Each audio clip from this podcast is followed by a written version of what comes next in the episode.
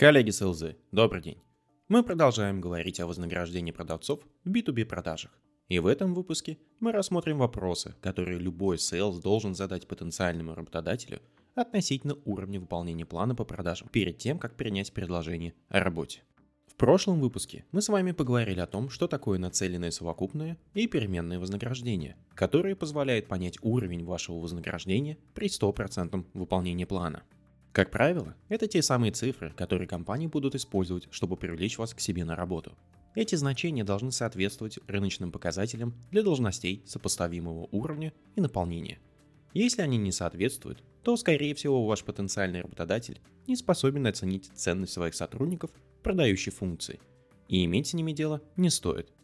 Но предположим, что вы получаете предложение, которое соответствует или даже превосходит рыночные показатели и готовы радостно принять офер. Возможно, что с этим стоит повременить, пока вы не выясните, насколько реалистично выполнить план по продажам в этой компании. Как вы помните, реальное совокупное и переменное вознаграждение зависит от фактического выполнения плана.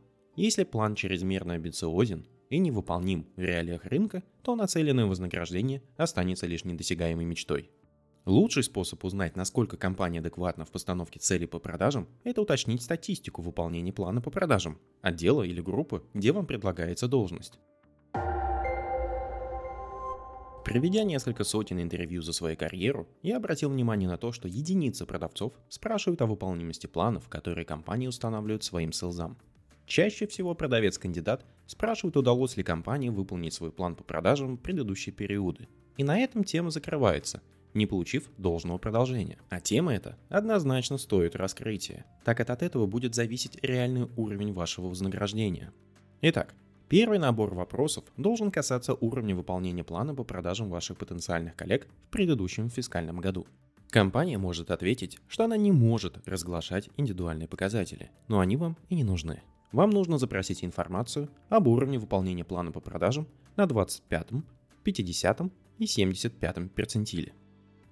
Если понятие перцентилей для вас новинку, то сейчас мы сделаем небольшой обзор на эту тему. Если совсем просто, то перцентили анализируют распределение числового ряда.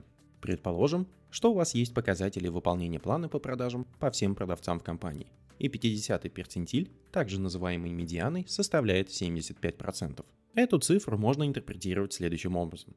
50% продавцов выполнили план по продажам выше 75%, а 50% продавцов выполнили ниже этого показателя. Если мы скажем, что выполнение плана на 25-м перцентиле находится на уровне 35%, то это означает, что 25% продавцов выполнили план ниже 35%, а 75% продавцов выполнили его выше этого уровня. Если на 75-м перцентиле уровень выполнения плана составляет 120%, то значит, что 75% продавцов выполнили план ниже 120%, а 25% продавцов выполнили план выше этого уровня. Надеюсь, что логика этого инструмента вам понятна. Так вот, если компания отвечает вам, что медиана выполнения плана составляет 70%, то с точки зрения статистики, вероятнее всего ваше выполнение плана будет находиться рядом с этим значением. Соответственно, чем ниже значение медиана будет от 100%, тем выше вероятность того, что ваше фактическое вознаграждение будет ниже нацеленного совокупного вознаграждения. И еще один момент. Если медиана выполнения плана находится значительно ниже 100%, например 70%, то это говорит о том, что компания выставляет продавцам нереалистичные планы.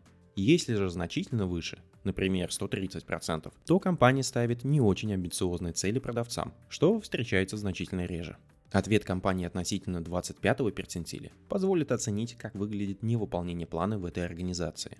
Давайте сравним две компании. В первой компании медианное значение составляет 95%, а на 25-м перцентиле это значение 30%. Во второй компании медиана также 95%, но 25-й перцентиль составляет уже 75%. Несмотря на то, что по медиане компании находятся на одном уровне, становится очевидно, что в первой компании, где 25-й перцентиль составляет 30%, намного выше вероятность не выполнить план, а значит не получить всю обещанную сумму совокупного нацеленного вознаграждения. Вторая компания, где 25-й перцентиль составляет 75%, является намного более интересным работодателем, так как видно, что компания выставляет более реалистичные планы и, скорее всего, думает над тем, чтобы дать продавцам равные возможности для выполнения плана за счет продуманного распределения клиентских портфелей или территорий. Таким же образом, ответ компании относительно 75-го перцентиля позволит оценить, как выглядит перевыполнение плана в этой организации – чем выше будет этот показатель, чем больше у вас возможностей получить фактическое вознаграждение выше нацеленного совокупного за счет перевыполнения плана. Наиболее интересной для вас компанией будет та, где все значения по перцентилям будут максимально высокими. Избегайте те компании, где медианное значение выполнения плана значительно ниже 100%. Чем ниже это значение 100%, тем менее реалистичные планы по продажам, которые компания выставляет своим продавцам. В худшем случае это может быть целенаправленной практикой компании, задача которой снижение потенциальных расходов на вознаграждение продавцов. По факту, такие компании заняты обесцениванием труда своих селзов. Дополнительно можно уточнить, каким образом все эти перцентили, о которых мы говорили, различаются для двух групп сотрудников. Сотрудников со стажем работы менее двух лет и более двух лет. Многие компании грешат тем, что передают самые интересные клиентские портфели или территории тем селзам, которые проработали в компании более двух лет, а новичкам достается менее перспективное или более сложное направление. Как результат, новички не могут выполнить план по продажам, а значит получить фактическое вознаграждение на уровне нацеленного. Но даже если компания подходит к этому вопросу ответственно, и распределяют между продавцами территории так, чтобы дать всем равную возможность на выполнение плана, более низкие показатели по уровню выполнения плана у новичков могут свидетельствовать о том, что компания не слишком хорошо справляется с онбордингом новых продавцов, то есть не может их обучить быстро и качественно. Когда вы принимаете решение о том, стоит ли вам принять офер от компании, нужно оценивать не только уровень обещанного нацеленного вознаграждения, но и то, насколько реально выполнить цели по продажам, чтобы получить фактическое вознаграждение на том же уровне, что и нацеленное. Чтобы это сделать, вам достаточно попросить у компании всего три цифры 25, 50 и 75 перцентили по уровню выполнения плана. Если компания не готова предоставлять эти цифры, то либо она пытается скрыть от вас реальность, а значит вы не будете получать те суммы, которые указаны в офере, либо она не сильно заботится о вознаграждении своих СУЗов, что также не красит компанию.